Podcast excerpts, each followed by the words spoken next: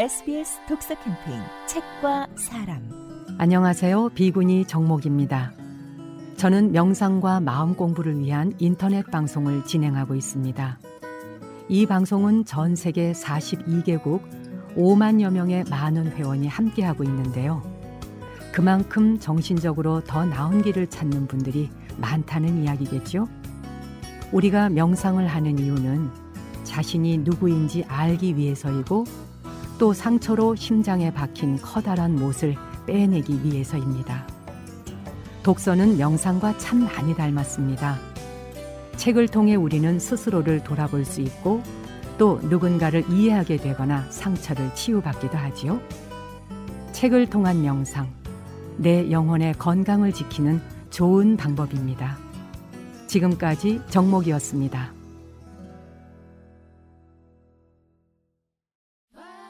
SBS 독서 캠페인 책과 사람 안녕하세요. 비구니 정목입니다. 많은 사람들이 휴식을 원하지만 정작 쉬는 법은 잘 모르는 것 같습니다.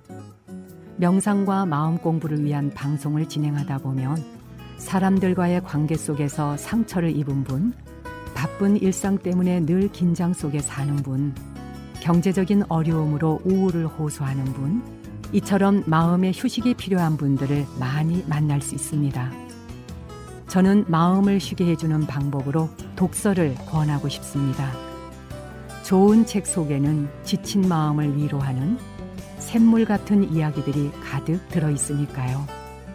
마음을 쉬고 싶을 때 책이 들려주는 이야기에 가만히 귀 기울여 보세요. 지금까지 정목이었습니다.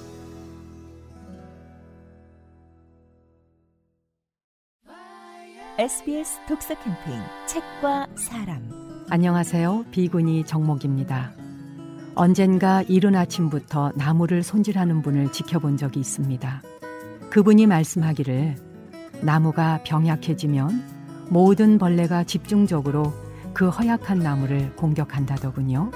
병약한 나무가 시름시름 앓기 시작하면 주변 나무들에도 영향을 미쳐서 함께 병들게 되고 결국 산 전체로 퍼져나가게 됩니다.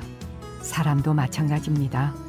어둡고 부정적인 생각을 가진 사람 곁에 있으면 전염이 되어서 함께 어둡고 그늘지게 되죠. 자신과 상대를 빛나게 하는 에너지를 갖고 싶다면 좋은 책을 많이 읽어보세요. 책 속에는 지혜의 공기가 잔뜩 들어 있습니다. 지금까지 정목이었습니다.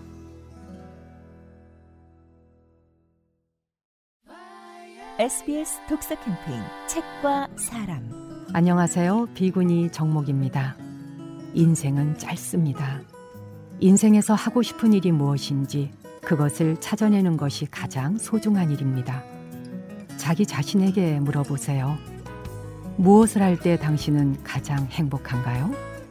당신은 무엇을 하고 싶습니까? 자신을 소모시키는 일은 하지 마세요. 좋은 사과를 얻기 위해 사과나무 가지를 쳐내듯 인생의 좋은 과일을 얻기 위해서 불필요한 것들을 가지치게 해보세요. 인생에서 자신이 하고 싶은 일이 무엇인지 그것을 찾아가도록 안내해주는 지도, 필요 없는 가지를 쳐주는 좋은 친구, 그것은 마음을 열어주는 좋은 책입니다. 지금까지 정목이었습니다.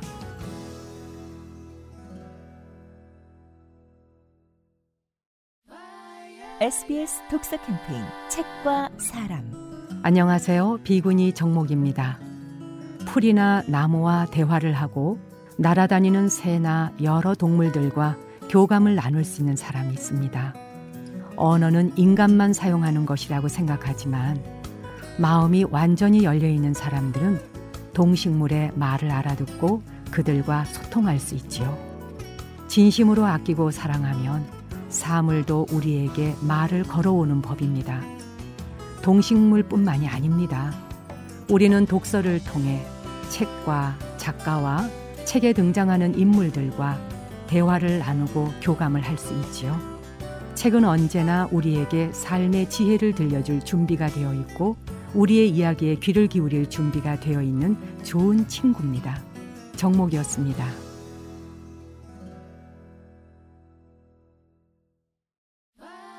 SBS 독서 캠페인 책과 사람 안녕하세요. 비구니 정목입니다.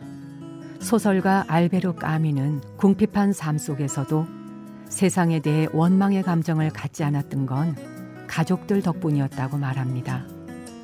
그의 가족은 글조차 읽을 줄 모르던 문맹이었지만 까미에게 겸손함을 가르쳤지요. 그런 가족을 통해 가난한 사람들의 소박한 긍지를 배웠다는 까미의 고백은 우리로 하여금 많은 생각을 하게 만듭니다. 굴욕에서 벗어나기 위해 할 수 있는 모든 노력을 다해야 한다는 것을 가난 속에서 배웠다는 까미. 위대한 문학가의 고백을 통해 우리는 세상을 욕하는 데 세월을 보내는 대신 노력을 통해 자신의 날개를 펼치는 법을 배워야 할 것입니다.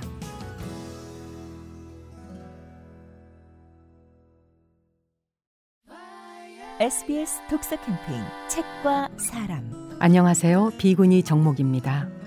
원치 않는 일이 반복해서 일어날 때 거기에 뭔가 배울 것이 있다는 것을 알아차려야 합니다.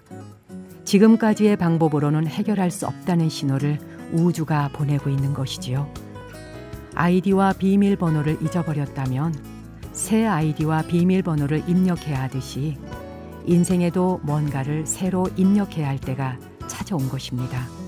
바로 그때 우리에게 힘이 되어주는 것 중 하나가 지혜의 책입니다. 책 속에는 인생의 수많은 길들이 펼쳐져 있지요. 길을 잃었을 때 방향을 잡아주는 나침반, 지친 몸에 에너지를 불어넣어줄 든든한 식량까지 모두 들어 있습니다. 인생에 자꾸 의문이 생길 때 책을 가까이 해보세요.